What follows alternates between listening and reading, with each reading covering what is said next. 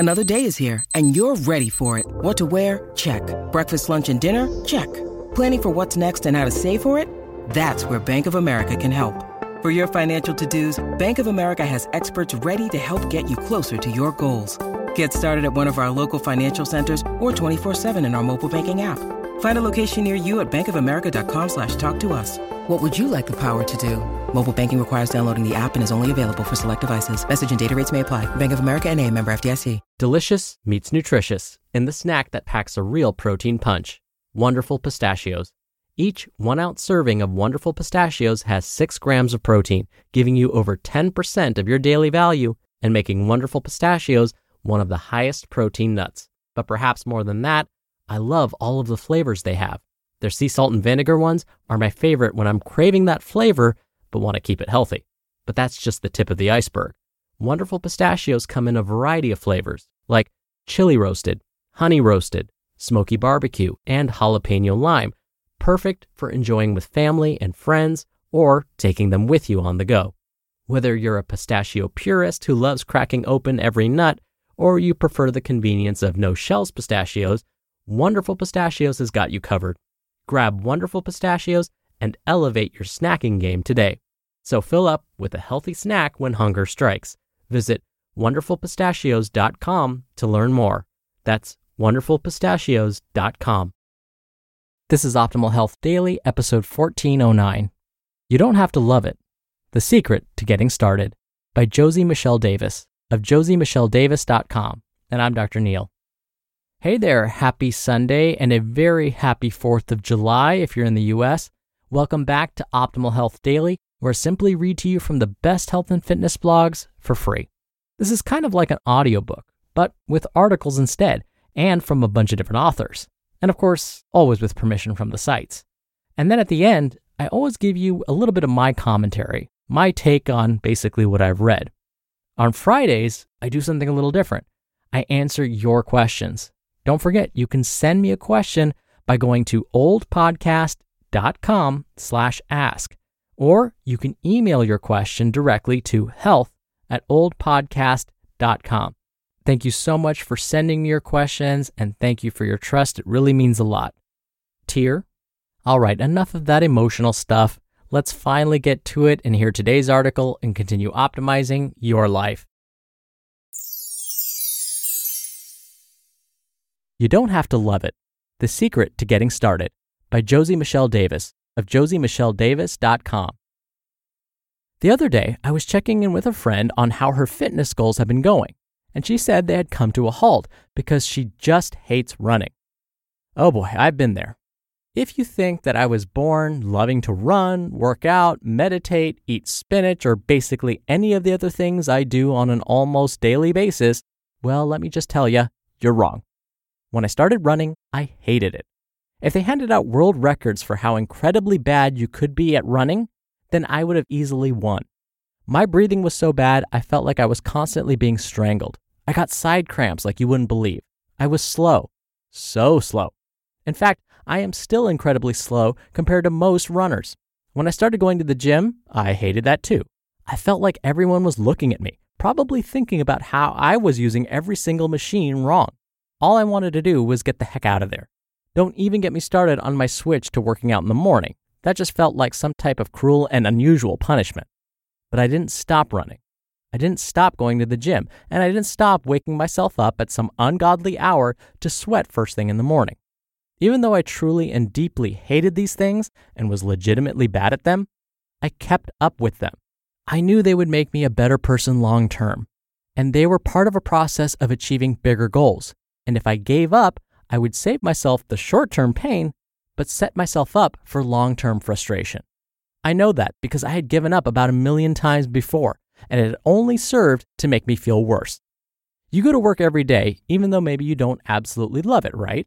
Filing documents, answering annoying emails, or dealing with customers may not be at the top of your list of things you love, but you find a way to get it done anyway. So what if I told you that when it comes to things that are good for you, you don't have to love them? You don't need to feel like they're your life's calling in order to do them. What if you stop putting the pressure on yourself to love every single thing you do and instead learn to sit with that discomfort? In fact, I'm giving you full permission to hate those things, but hate them while you do them. First, let's get something straight. I'm not talking about forcing yourself to do the bizarre things that the wellness or fitness communities tell you to, or basically anything anyone else tells you to do, except maybe your doctor. I'm talking about the things you intuitively know are important for you. I definitely don't believe that everyone needs to run, but I do know that everyone needs some type of regular movement in their life. I don't think you need to eat all organic food or swap your chocolate chips for fancy cacao nibs, but you should probably make sure that you at least eat some veggies occasionally.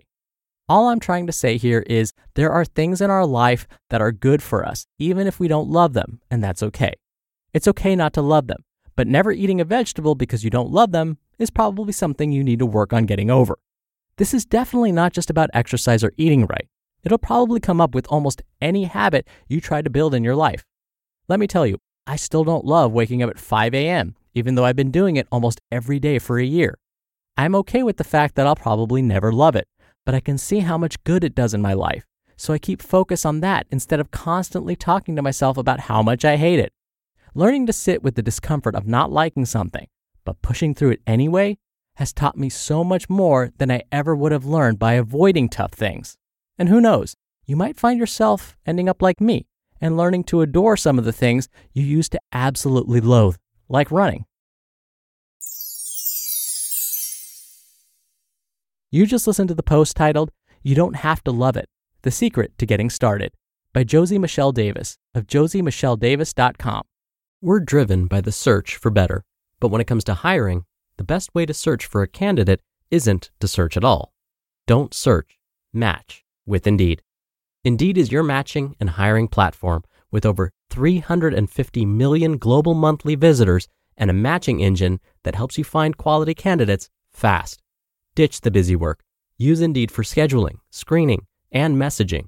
ninety-three percent of employers agree Indeed delivers the highest quality matches compared to other job sites.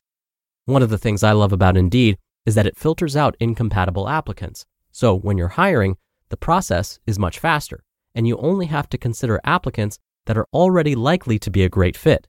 And listeners of this show will get a seventy-five dollars sponsored job credit to get your jobs more visibility at Indeed.com slash health. Just go to Indeed.com slash health right now and support our show by saying you heard about Indeed on this podcast. Indeed.com slash health. Terms and conditions apply. Need to hire? You need Indeed. Doctor Neil here for my commentary. I've often said that when I work out at the gym, I tend to push myself to the point where I don't feel so good. I push myself to the point where, you know, there may be some dry heaving going on. But first I want to say, not everyone needs to do that. That's just me. Yes, I'm a weirdo. But you might assume that I like that feeling. And I'm going to tell you right now, I do not like that feeling. I just have like this sensitive response to when I push myself too hard. Like somehow my body just wants to dry heave a lot when I push myself too hard. But no, I don't like it. I don't like that feeling. What I do like is pushing myself to improve. I want to improve my performance. I want to help my heart get healthier. Yes, I want my muscles to get stronger, but I don't love the feeling that I'm going to pass out, but I do it anyway. Well, let me give you a different, not so gross analogy. Today's author was absolutely right in the sense that you start applying this getting started approach to everything else in your life. So no, I don't like feeling queasy when I'm working out, but I'll still do it. Now, I've also found that I do the same thing with other things in my life. So for example, I'm trying to publish more research articles, but one of the hardest things to do is to sit down and actually write it. Getting started is the hardest part. But I think about myself and I say, well, I can do it in the gym. I can do it when it comes to making a nutritious meal for myself. So why can't I do it here? And sure enough, I can convince myself to just get started. And then guess what happens when you get started? You get into that flow eventually. You start to realize, hey, this isn't so bad after all. You start to feel productive. You start to feel good about yourself. And that momentum means a lot. When you start to feel better about yourself, it'll make it more likely that that behavior occurs the next day. And so we often say that just getting started is the most important step. And don't underestimate its power. All right, that'll do it for today. Thank you again so much for being here. Thank you for listening every day. I hope you're having a happy and safe Independence Day if you're here in the U S and listening in real time, of course. And I'll see you back here tomorrow where your optimal life awaits.